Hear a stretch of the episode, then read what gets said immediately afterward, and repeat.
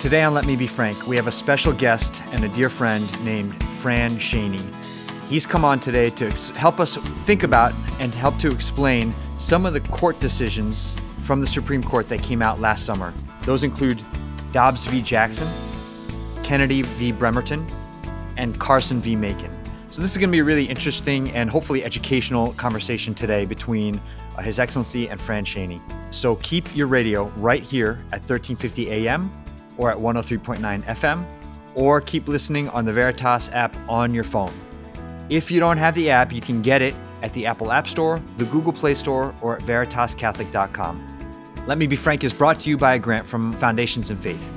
Foundations in Faith embraces innovative approaches to funding pastoral care programs in the Diocese of Bridgeport. Resources focus on energizing lifelong faith formation and discipleship and fostering a commitment to justice and accompaniment with our most vulnerable. From seminarians to retired priests, from baptism to last rites, from suburbs to inner cities, the reach is broad and the impact is meaningful. For more information, visit them on the web at foundationsinfaith.org. Okay, here we go. This is Let Me Be Frank on the Veritas Catholic Network. I'm Steve Lee, and it is my great pleasure, as always, to introduce Bishop Frank Caggiano. Good morning, my friend. Good morning. Hi, Excellency. Nice to see you again. Good morning, Bishop. Good morning, Fran. Yeah. So, Fran, so for our listeners, you heard a third voice. This is our guest for today. Let me give him a quick introduction. Uh, he's uh, a gentleman named Fran Shaney, and Fran is known uh, actually by many people locally here in the Bridgeport Diocese. But for folks outside of our community, Fran graduated from Villanova Law School in 1989, and he earned an LLM in tax in 1996.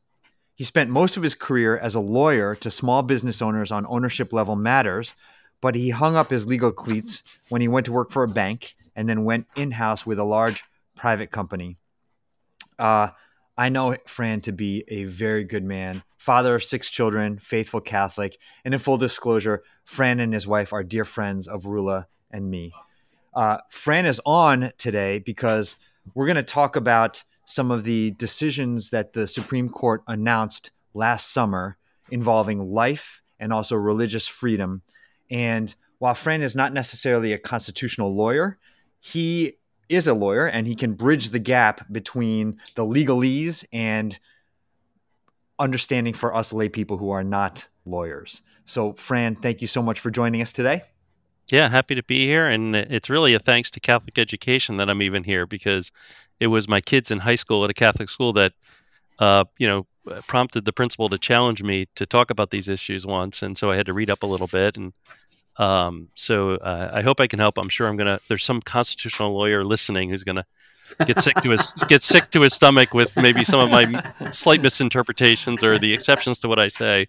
So, with all due apologies to that person or persons, uh, happy well, listen, to help.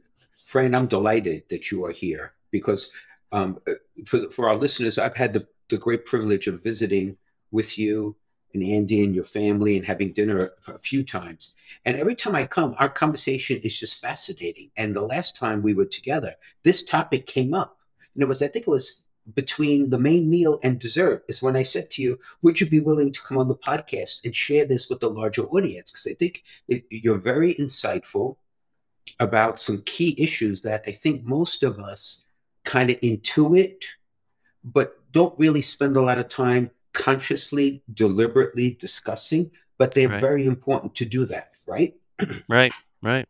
Yeah. And it's good to know the framework so that you can have better conversations with people and and find out, right. you know, for high school kids, that's where I did my first talk on this, whether they have an interest in pursuing these things because they're our future. They're the ones who are going to hmm um, Mhm. battle these issues in in Mhm. future courts and and Mhm. help uh, or in legislatures and solve these problems. hmm hmm So now there are three particular cases that I think sooner or later in our conversation we'll get to. But before I do that, I always ask a guest to talk about their own journey of faith. Like, how did you get to this point in your life, in your relationship with the Lord? You could share as little or as much as you want. But we just, you know, it's always a great curiosity and encouragement to hear other other people's stories. Yeah, uh, I think it's neat. So I I was an altar boy uh, growing up, and I had a strong fidelity to the notion of the priest who in my mind, was just one person removed from the apostles. The idea being that, you know, they had meals together and then they they started masses early to do the sacrifice and they passed it along. And you know, I think of that that phrase in the in the Gospels or in the New Testament where it's you know, and we say these things so you can believe, but there were many other things that happened. Right. And and I always thought about like, well, the pre, you know, that that handing off is those other things that happened, Mhm, and to be mhm. connected to that was always important to me. But it was much more out of fidelity than out of, you know, a deep faith kind of thing. And and so what happened to me was, um, this gentleman whose locker was next to mine, uh, uh, he was retiring, and I asked him what he was going to do. He said, "I'm going to read the Bible." And I thought, Hmm. that's a, that's a, you know interesting. Uh, you know, of, of all the things I would expect to hear, I didn't expect to hear that. And he said, you know, you, you you hear it every week at mass, but I've never really read it to cover to cover, and it's the most important book ever written. Why haven't I read it? And so that prompted me to say the same thing to my wife, who then got me one of these read a Bible page a day and get yourself through the Bible in a year. Took me three.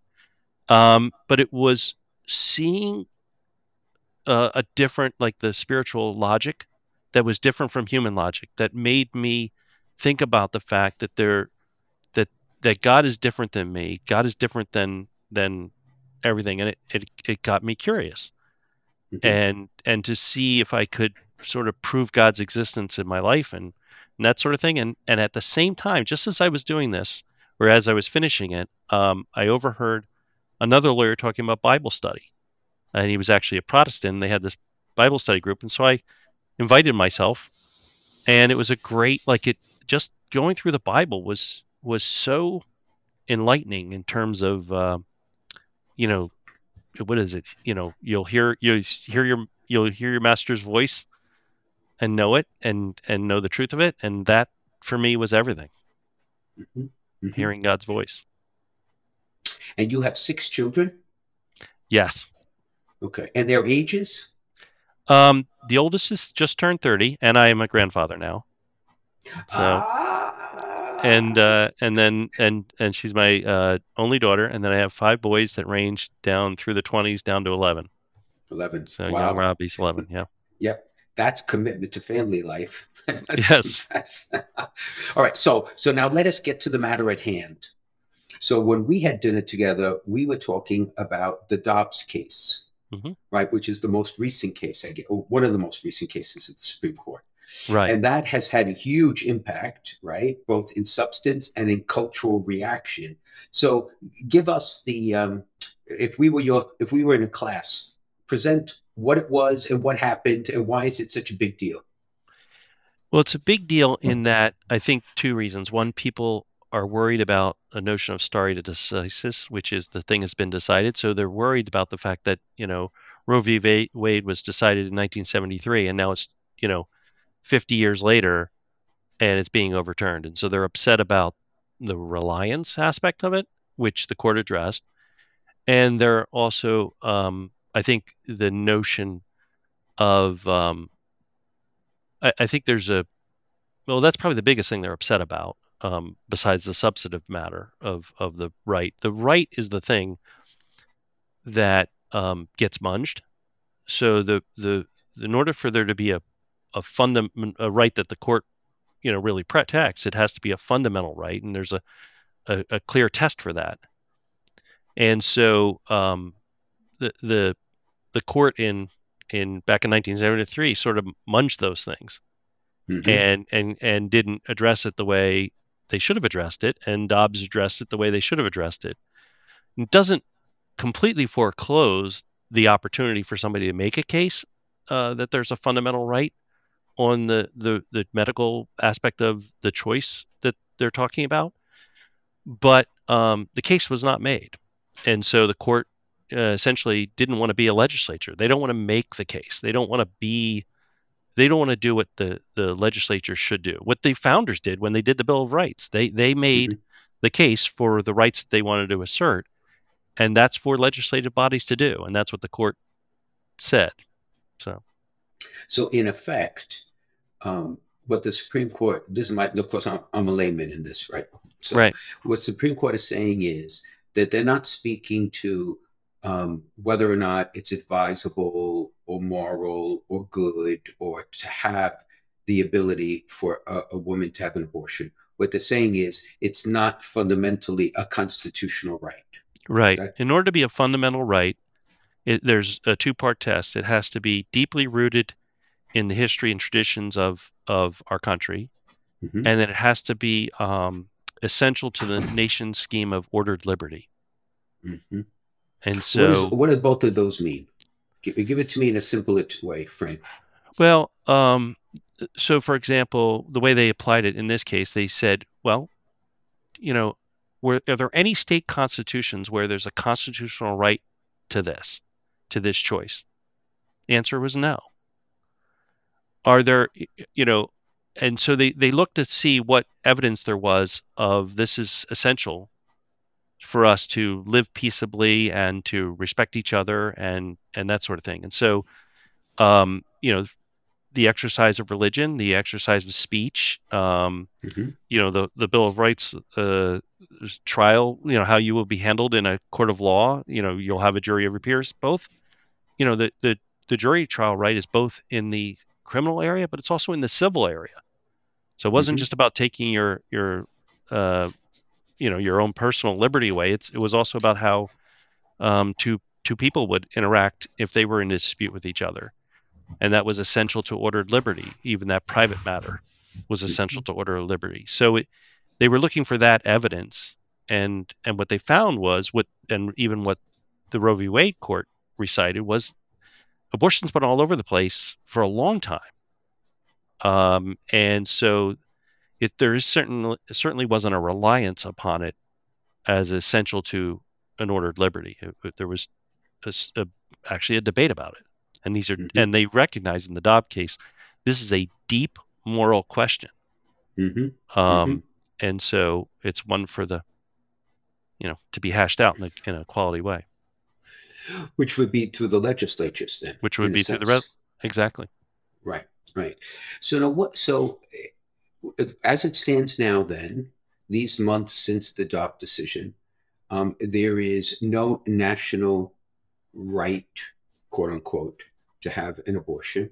Right. It falls back to the states. The majority right. of states have still legislated the possibility of an abortion in some way, some in some portion of the term of right. a woman's pregnancy. But there are states that have restricted abortion and in effect outlawed it. Right. So now, so uh, let me play devil's advocate to, so mm-hmm. that there's clarity here. There will people who will say, well, isn't that fundamentally unfair if I live in a state where abortion is now prohibited, and if I were to drive 50 miles to a state next door, that it is legal, isn't that fundamentally unfair? What would be the, the, the, the legal response to that? I think there'd be two legal responses. I think actually, um, I think it was the Webster case in 1979, where people were saying the same sort of thing about, mm-hmm. you know, whether we should fund, whether there should be public funding of abortions. Mm-hmm. And what the court said there was, uh, and that was a pretty liberal court, they said, no, you know, there's no fundamental right to have a hospital.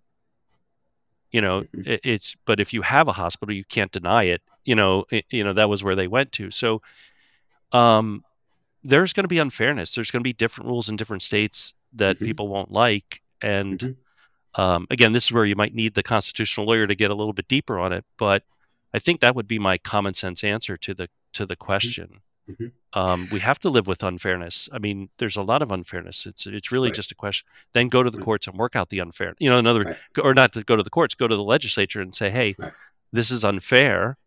You know mm-hmm. that that I have to travel, and uh, we're in rural Nevada or wherever it is, and and it's you know our only cities aren't close to anything, and so therefore it's fundamentally unfair. They they've um so yeah. So uh, another question then, just it almost triggers point. those academic those that case in Maine about the uh, you know the educational vouchers that was one on our list to yes, talk about. There was, an, there was a there was an there was an unfairness there that that people right. saw and, mm-hmm. they they addressed mm-hmm. it. So, for, as a matter of law, if a state in its constitution um, let's say, uh, created an amendment or codified the right to to have an abortion. Can federal law overrule that state provision?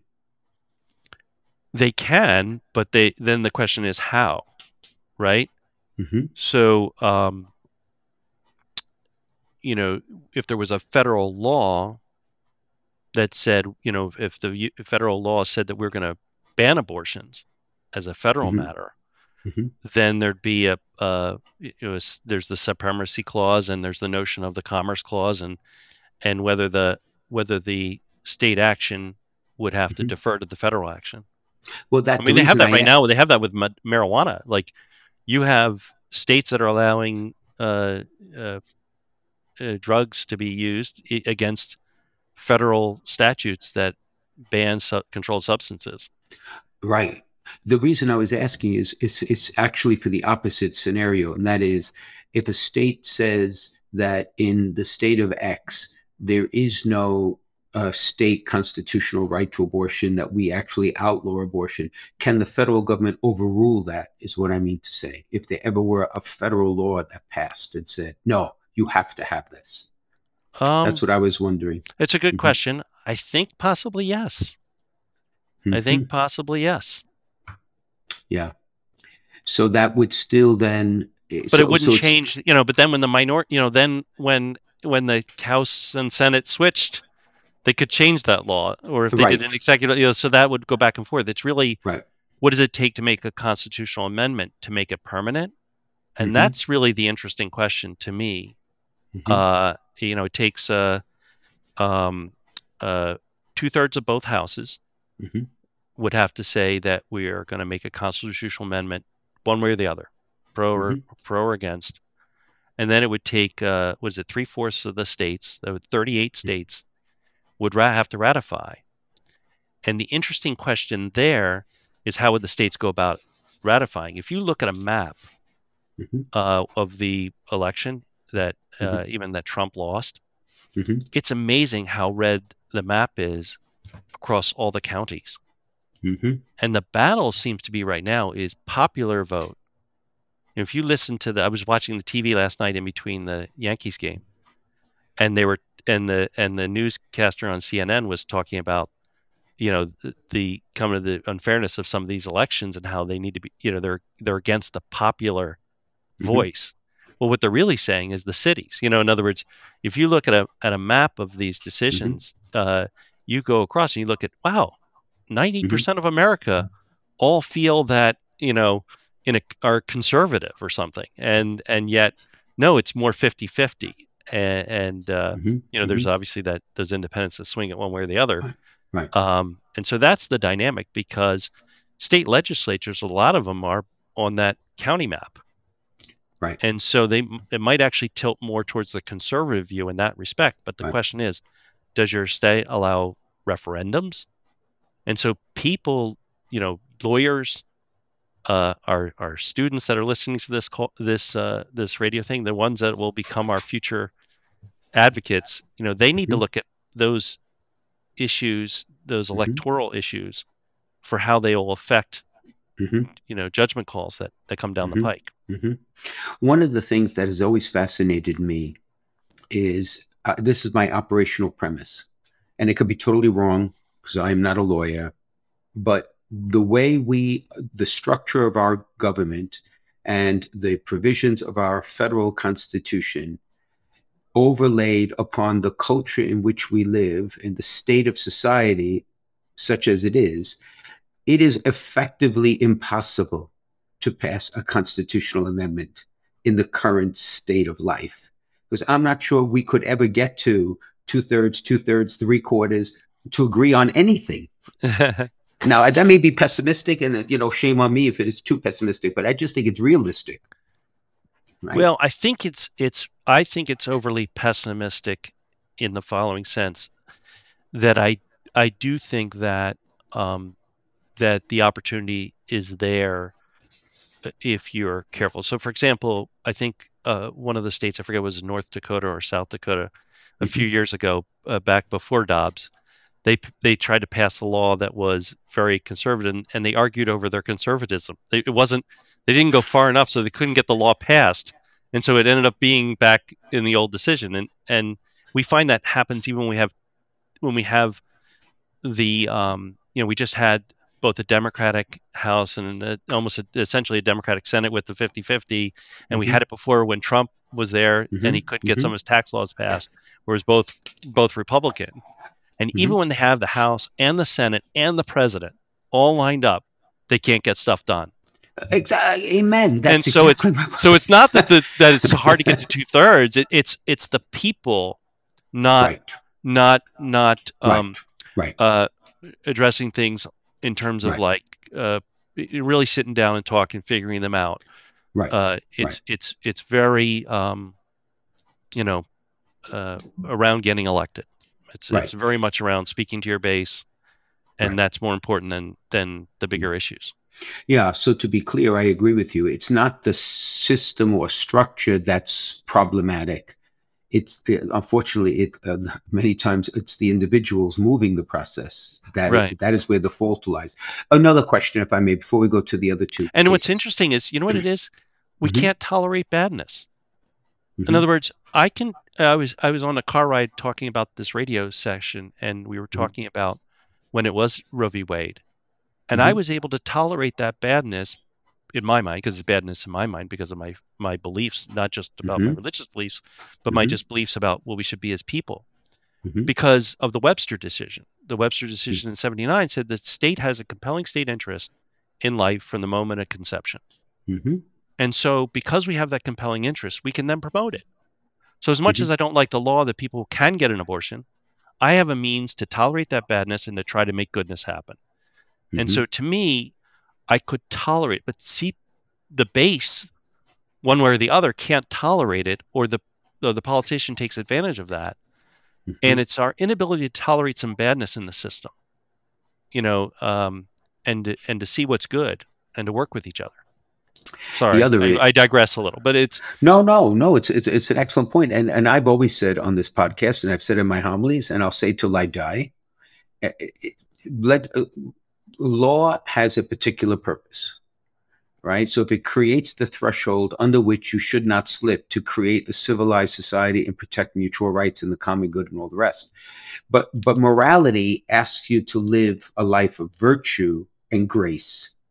So law is not designed to to to to be the sole path to get you right in right relationship with god and your neighbor. It's just a threshold you shouldn't slide under. So i mean could we ever imagine that no matter how the abortion debate ends in this country however it, that they, it would never be used. It would never happen regardless of whether it was possible or not right? Right.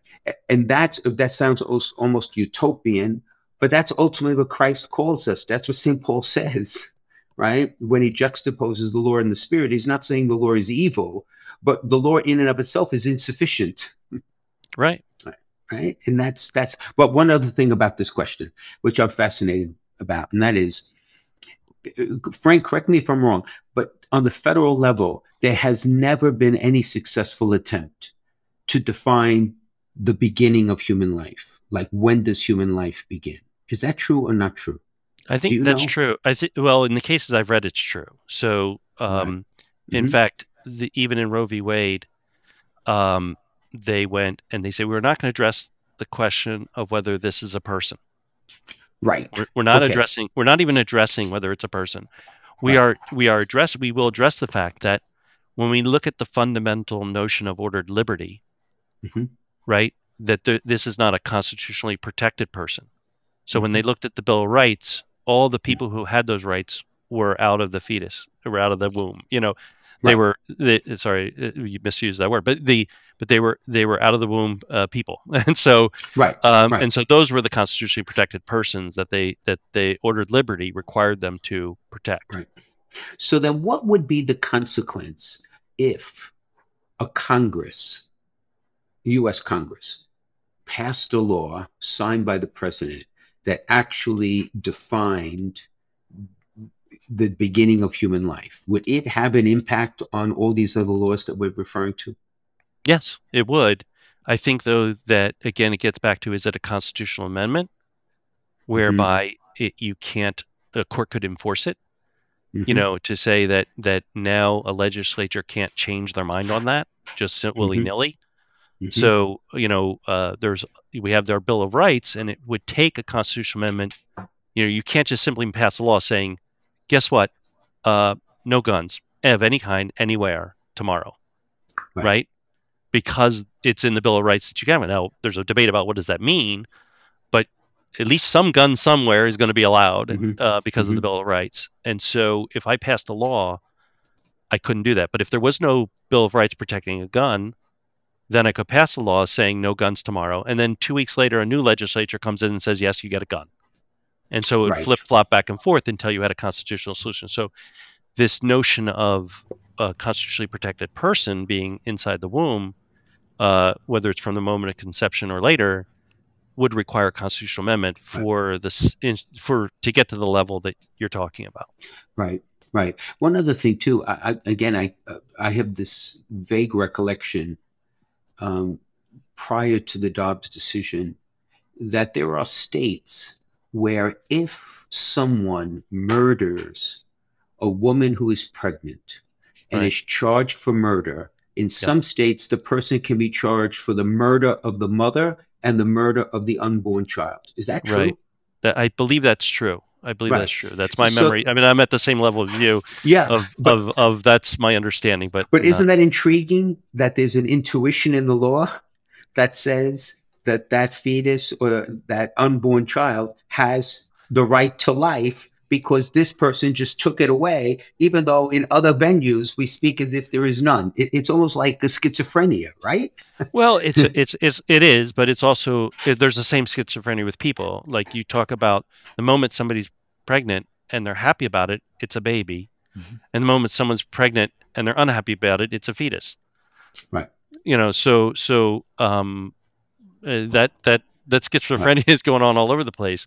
The the um the thing about the the murder is just simply about what's constitutionally protected. Like it gets into that fine line. I think hmm the blurry line is also another segue into those other cases Mhm. about free speech and and and how people think of these things and they get them Mhm. munged and the court has to unmunge them and stick to what's Mhm. what what the federal court at the supreme court level has to protect and what it Mhm. doesn't hmm I think before we go for a break, there's just one thing I want a little commercial, and that is what you said before, Fran. I think is extremely important for those who are listening to this podcast, and even those who are not, young people and others who are in the legal profession, whether they're lawyers or prosecutors or judges, those who are Christian, particularly Catholic in faith. These are the questions they need to think about within the prism of their faith. Right? It is extraordinarily important that we not privatize our religion and say, just in church, I'm a Catholic, and when I sit on the bench, I'm not. Right? Even within the limits of what's you know appropriate or not. Otherwise, we will never have a conversation in the na- on the national level where people would disagree with us, but have an intelligent conversation of the very issues you're raising. Right? right right Yeah. So let's hope people, let's hope our conversation will incentivize someone, many, to have that. Very, very good. Let's take a quick break here. This is Let Me Be Frank on the Veritas Catholic Network. His Excellency is speaking with uh, special guest Fran Cheney about some of the key court cases that were announced uh, by the Supreme Court over the summer. And uh, we'll be right back after the break. If you're concerned about your end of life plans, searching for a Catholic cemetery, or have loved ones who are buried in one of the 14 Catholic cemeteries throughout Fairfield County, now might be a good time to begin planning for yourself or for other family members. Call one of our family advisors at 203 742 1450 and select option 5 to leave a message or visit www.ctcemeteries.org. Many people don't realize that they can be buried with their deceased loved ones, even if all of the family's in ground plots have been taken. The Diocese of Bridgeport Catholic Cemeteries provides in ground burials, as well as columbarium and mausoleum options. This makes it possible to unite your family together in the same cemetery, and it's an opportunity to build a bridge for your family back to the church. Talking about this issue is not easy, but pre need planning makes your wishes clear, reduces cost, and helps your family avoid difficult decisions at a time of grief and loss. You can start your planning now by contacting one of our family advisors at 203 742 1450 and select option 5 or visit www.ctcemeteries.org. We can guide you through the options, regulations, and considerations to help you make the best decisions for your family. The number is 203 742 1450 and select option 5 or visit www.ctcemeteries.org. Okay, welcome back to Let Me Be Frank on the Veritas Catholic Network. We're talking with our dear friend Fran Cheney about uh, some of the decisions that the Supreme Court released over the summer. Just finished talking about Dobbs v. Jackson, and uh, I know, Excellency, you want to uh, move on to a couple others. Yeah, yeah, at least two others, if time permits. The, the one is the case that involves the coach and praying, right? Mm-hmm. So, talk to us about what that case is, friend. What is all that about? Um, that's actually interesting in that um, the the coach in that case, I read through the facts of it. Mm-hmm. It turns out that the coach was actually doing more than just, you know, uh, uh, praying at midfield. Like the the final decision was about the final act that got him fired, which was that he wouldn't, you know, stop praying at midfield, right? And and so that's what you know after the game, after telling everybody they don't have to participate. But actually, there was a process. Initially, he was doing it much more than that in the locker room, you know, in other situations. And the school board or school district, whoever it was, I, I don't recall specifically, asked him repeatedly to peel that back. And he did. He, he, he was like, you know, you're right. Maybe this is influencing people, overly influencing them. I'm not here to establish religion. I'm just here to have my free religion. And so he peeled it back to this ultimate state where, um, you know, they had hoped he would stop altogether, but he kept you know, uh, maybe he had lawyer advice, but he kept taking a step back and eventually got to a point where he was really being very compliant and not establishing religion or coercing religion, but he was practicing his religion. And it wasn't good enough for the school district. And so then it ended up in the lawsuit. Um, and so that's where, you know, I think this is important for lay people because uh, sexual harassment or any harassment in the workplace has become such a an important facet of employment and and good that it is that that we can work in harass free places. And um, you know it, the law is evolving fast and furious in that area. And what most people understand is that when an employer is in a position of power mm-hmm. right they can have influence even you know indirectly influence. And they need to create a, a harassment free workplace. And so what ends up happening those people forget that religion is a fundamental right. It's it's different, it's protected. Um, and and we have to be mature people in our society to recognize that. And so that when somebody's exercising their free religion, that's protected. That's not harassment. And it might feel like coercion, It might feel like the same thing, but you're going to have to live with that because that's a fundamental right. And so, right. and so that's what ha- you know. It seemed to me if I was going to be very favorable to the school district and say, you know, they're not bad people, they're good people, and yeah, they were trying to do the right thing, I'd be saying that, you know, hey, they were just trying to create that work free, you know, that that harassment free workplace. Um, but what happened was they forgot, and maybe everybody's forgetting. This is why, you know, we're on a on a, on a, a call with the bishop of our diocese about uh, our faith, and you know, that's you know, I think people forget about faith. Maybe we're tr- maybe society's trying to kick faith out of everywhere, but but it does exist and it is a fundamental right. Right now, so that raises one of my my one of my swan songs right here. I and we talked about this at dinner, if you recall.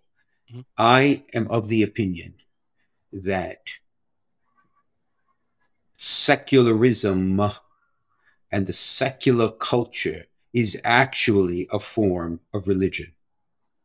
And that it is not, in fact, the faiths being the traditional organized faiths versus this kind of amorphous, uh, uh, non valued kind of free for all, But secularism is itself a set of beliefs, a set of Mhm. practices, and expectations of behavior. And therefore, for people to say, in the name of, of, of the secular world, we can't do this, well, then what you're really saying is this religious practice I don't follow, and but this one I will. Now, is there any validity to that paradigm in your mind? Uh, well, it's it's. It, I've been. Uh, my wife gets me these books, and uh, uh, so the ones I've been reading of late uh, have been about uh, the 1800s, Mhm. and it's interesting. Like it, at least the historians write of that period, uh, or maybe it's the Catholic historians that I'm reading that write of it in the same way. That really secularism became essentially a religion, and we've been fighting it ever since. And Mhm. you know it's what led to the revolution and it and it you know because they were at that time i think the church had a certain power that was different Mhm. than it is today and so they were fighting that power with a new power a secularism power and what's sad about it is how who took advantage of it it, it was it, there was a very small minority of people who really took advantage of it um, so that they could become in power and Right. and so they they took advantage of that spirit um, so Mm-hmm. yes i think it's what you're saying is legitimate um, i don't consider myself to be sort of a I- i'm a little bit of a studier of people uh, Mhm. you know as a Mhm. result of having been a lawyer and many clients and many trials and many uh, Mhm. cases and, and seeing how people behave so i think i think there's there's truth in what you're saying because then it raises the other issue in my mind, and that is, and again, going back to Dobbs just for a second, wasn't I think uh, uh, uh, Justice Alito wrote that opinion and the, the summary judgment, and um, did he not say?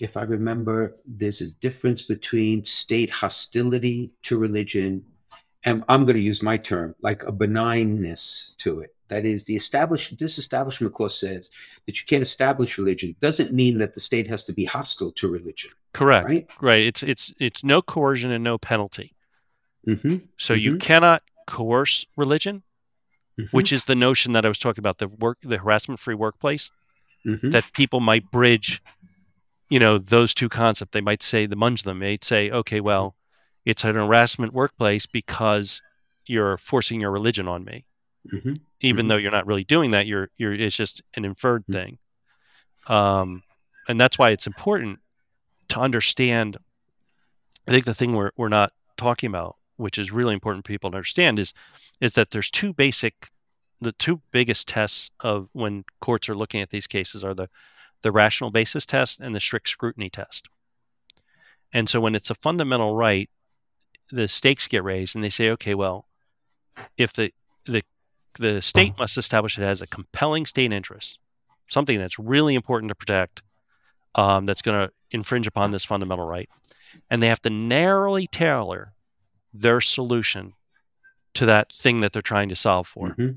Mhm. okay and so it's kind of easy to think of it in covid times because like we didn't we didn't want to overrun hospitals Mhm. so you'd say okay well my freedom if i had a right of privacy under roe v wade to not you know to to make my choices as to whether i wear a mask or get vaccinated or any of that stuff certainly for some period of time there was a compelling interest in in having the hospitals work. And for some period of time there was a compelling interest in in um, you know managing uh, the behavior of people to to reduce that. And it and and it, they could narrowly tailor it to that period of time. Then the question is when does that expire?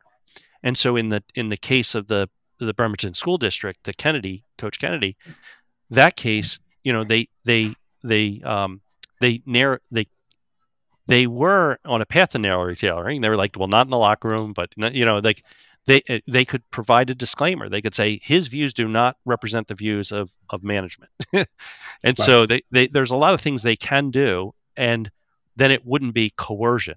Like coercion can Mhm. sound like harassment in the workplace, and then Mhm. you could go down a path of the slightest thing could be coercion.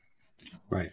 See, in the end, I think, in my own kind of simple way of looking at things, if secularism is a religion and the state is obliged not to establish it, right, just as you described, okay, Mhm.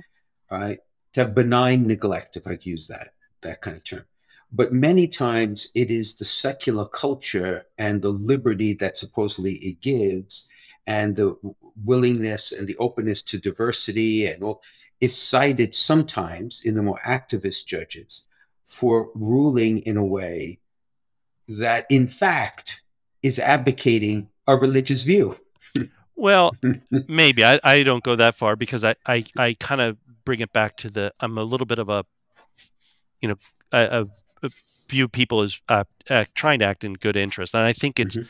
It's more that they're the harassment free workplace is what they're doing, mm-hmm. and they're trying to promote all this diversity or all it is as a notion of of anti harassment, and mm-hmm. um, but if it was a religion, they would also have the right to practice their religion, and we can't Correct. coerce them, and we can't and right, we can't exactly. uh, penalize them. So Correct. so we Correct. have to live with that. That if we consider that to be badness, we have to live with it Correct. Um, Correct. and work within the framework. Right. In a sense, uh, uh, the the reason I keep raising this in my own mind is because when a religion is actually organized, it can become a target for many things. If mm-hmm. you are disorganized or just an, uh, an operational premise, you actually can be far more influential and subtle right? Mm-hmm. With that and having an effect because there's nothing really to point to. Right, right, right. So it's it's a fascinating. Okay, so now, yeah, but um, I I, th- I think that the um, I think what's really neat is how we're having this conversation, and I'm presenting. You've you've taken the other side. I've taken the other side, mm-hmm, and we're able mm-hmm. to have a a civil discourse about it. Mm-hmm. And it's it's feels really good to me. I just I, I hope mm-hmm. that you know this other people can have the same experience. Mm-hmm. That they can talk about these things even when they disagree. Oh, exactly, and quite frankly, in the end, um, if that if that dynamic is not reestablished in large circle in the United States, the whole functional notion of, of the common good is going to deteriorate. Mm-hmm. If we can't have a civil conversation of what ultimately is the good that we hold in common, how are you going to have a functioning society? right.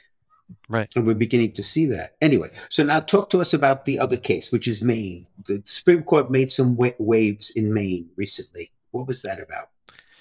Well, Maine had a voucher system because they didn't have, you know, they have a lot of rural areas where they may not have a school close by. Mm-hmm. Um, and and secondary schools are more expensive than elementary schools, and they require mm-hmm. more facilities, and so they're further apart. Mm-hmm. And so what they said was that you know essentially, if you um, if you don't have a secondary school in your district and your mm-hmm. district doesn't have a contract to provide, well, maybe it was busing or whatever to get to another secondary school, that you could get a voucher and spend that on a school as long as that school was two things. One, they had to be NEASC uh, certified, the Nash- New England mm-hmm. Association of Accreditation, whatever that stands for.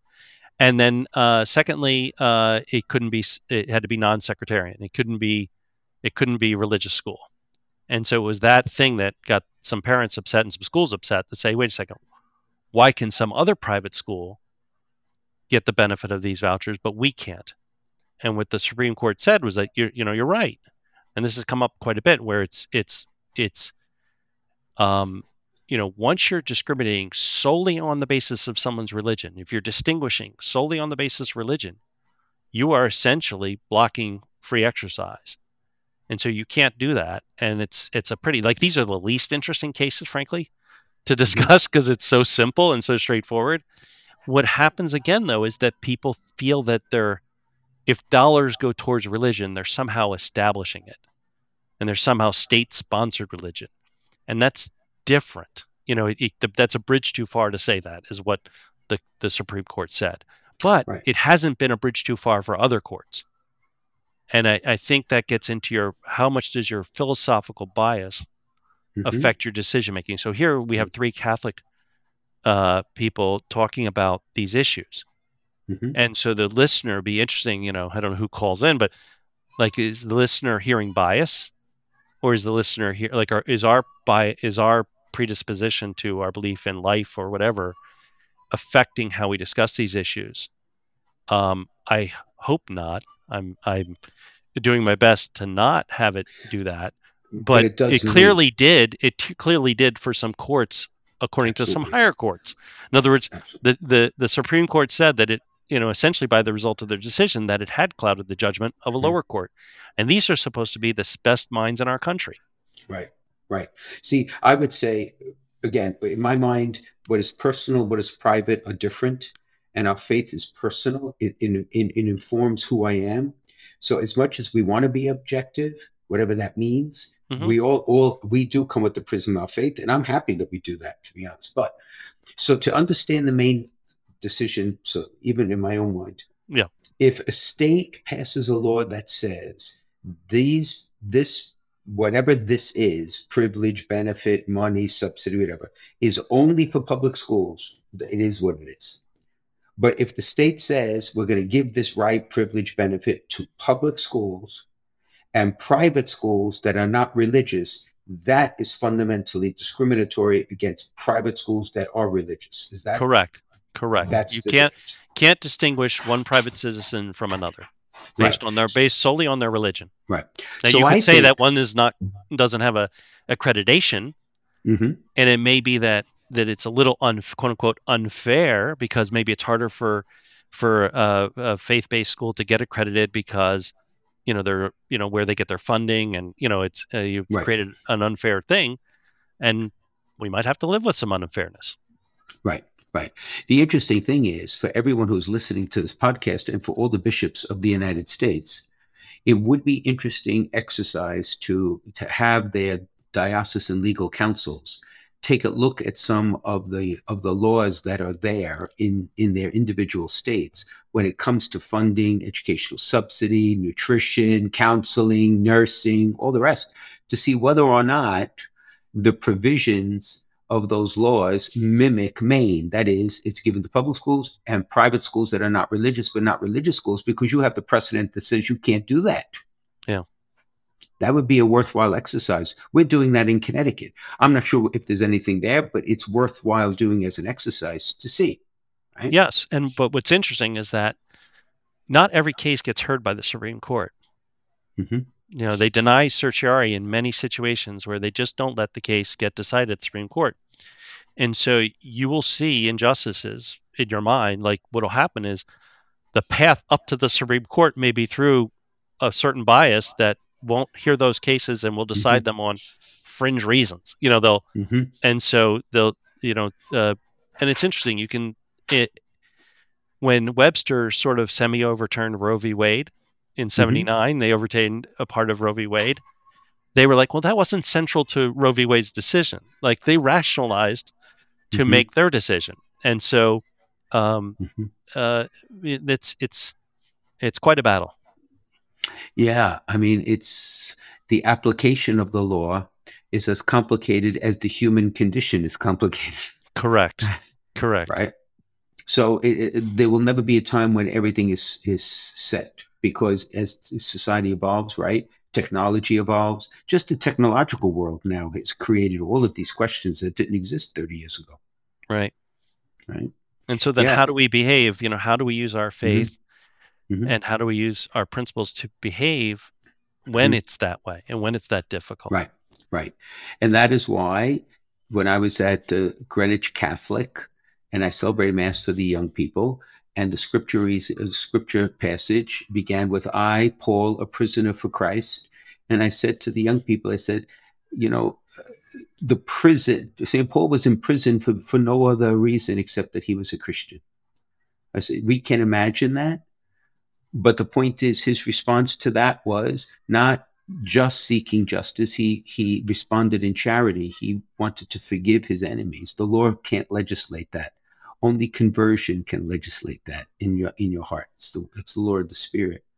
So as you say, I think in the end for us, this is extraordinarily interesting to me. This whole world is I find it just fascinating. In part because, Fran, and I thank you for all your insights, it gives a clue to how society really in the end when push comes to shove is operating and acts right and the values that in this given moment seem to be the the the preeminent ones and the common good in our age in this modern world like in these last few decades has taken a back, seat to individual rights. And that is, you know, with every action, there's an equal and opposite reaction. If we go too far down that road, we're going to get ourselves into major trouble because you have to have the counterbalance, right? Which is the common good. Right. So, so these conversations are really important, I think, to help keep that up in people's minds. Otherwise, you know, going to the store and an iceberg lettuce is five dollars for each one. It preoccupies my mind for forty minutes, saying, "So whatever happened to a dollar ninety nine? And then suddenly all these other issues. There's no time to think about it. We've got to make time to think about it.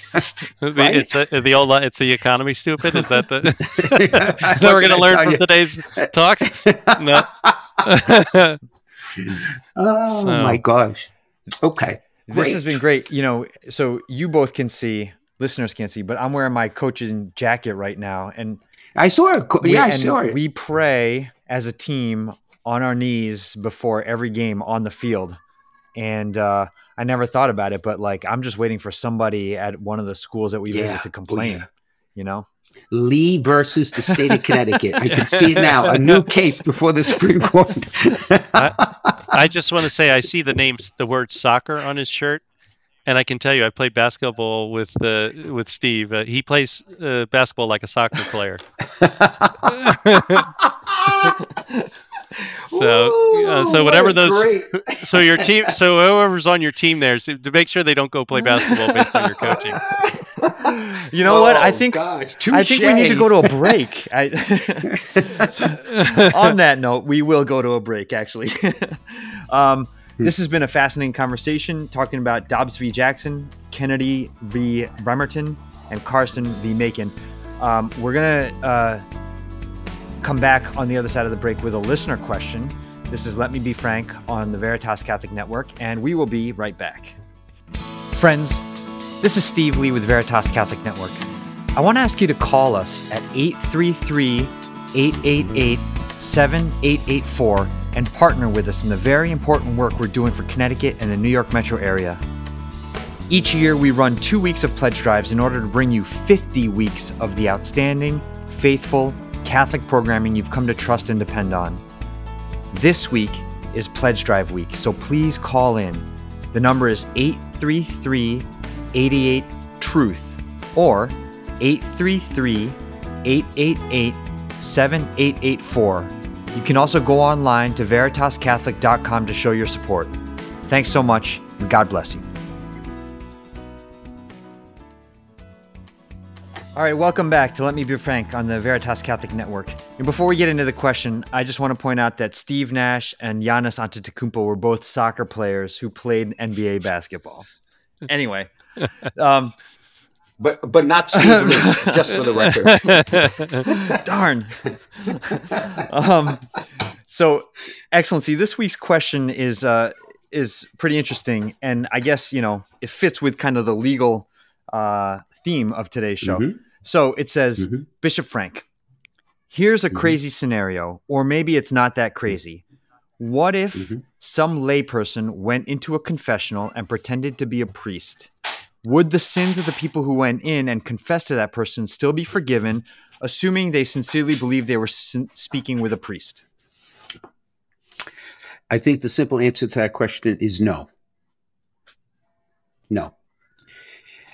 It, it, if a person entered into that scenario and was perfectly contrite, that person's sins would be forgiven because of the perfect contrition that they had entering in.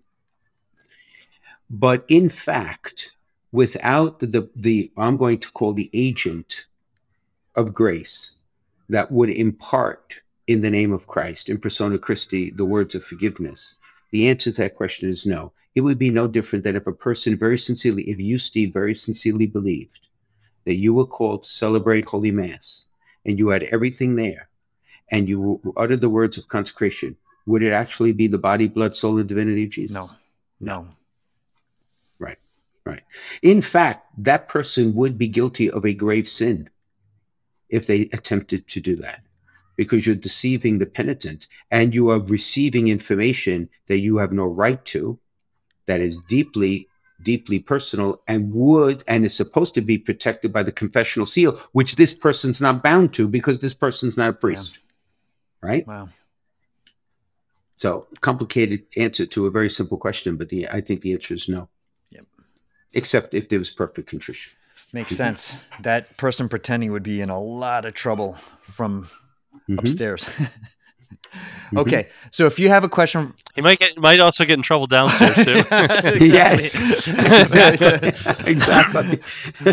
Uh, if you have a question for Bishop Frank, send it in to us on social media or you can email questions at veritascatholic.com. Bishop Frank Caggiano is on Facebook, Instagram, and Twitter, and so is Veritas Catholic Network. And we'd like to thank Foundations in Faith. It's a grant from the St. Therese Fund for Evangelization that makes it possible for us to bring Let Me Be Frank to you. Foundations in Faith is committed to supporting and transforming pastoral ministries in the Diocese of Bridgeport, and you can learn more about their outstanding work at foundationsinfaith.org. And Fran thank you so much for coming on and helping us understand the legal implications of some of the stuff that happened last summer. And thanks for your continued friendship. It was my pleasure, and and uh, yeah, as long as we stay off the basketball court, absolutely continues to be my pleasure. well, Frank, thank you. Every time we speak, I learn something new, which I think is tremendous. And I'm very grateful that you were part of the podcast. And maybe, please God, one day we'll get together for dinner again. Excellency, would you please give us your blessing? Yes, of course. In the name of the Father, of the Son, and of the Holy Spirit, amen. Heavenly Father, we give you thanks and praise for the gift of our faith in your Son, Jesus, and for the opportunity to live that faith in the world. Strengthen us and those whom we love, that we may always be faithful and courageous witnesses of the message of salvation in Jesus Christ. And may the blessing of Almighty God, the Father, and the Son, and the Holy Spirit come upon you and remain with you forever. Amen. Amen. Amen. All the best to you. Thank, Thank you. you. Thank Okay. you. Ciao, ciao.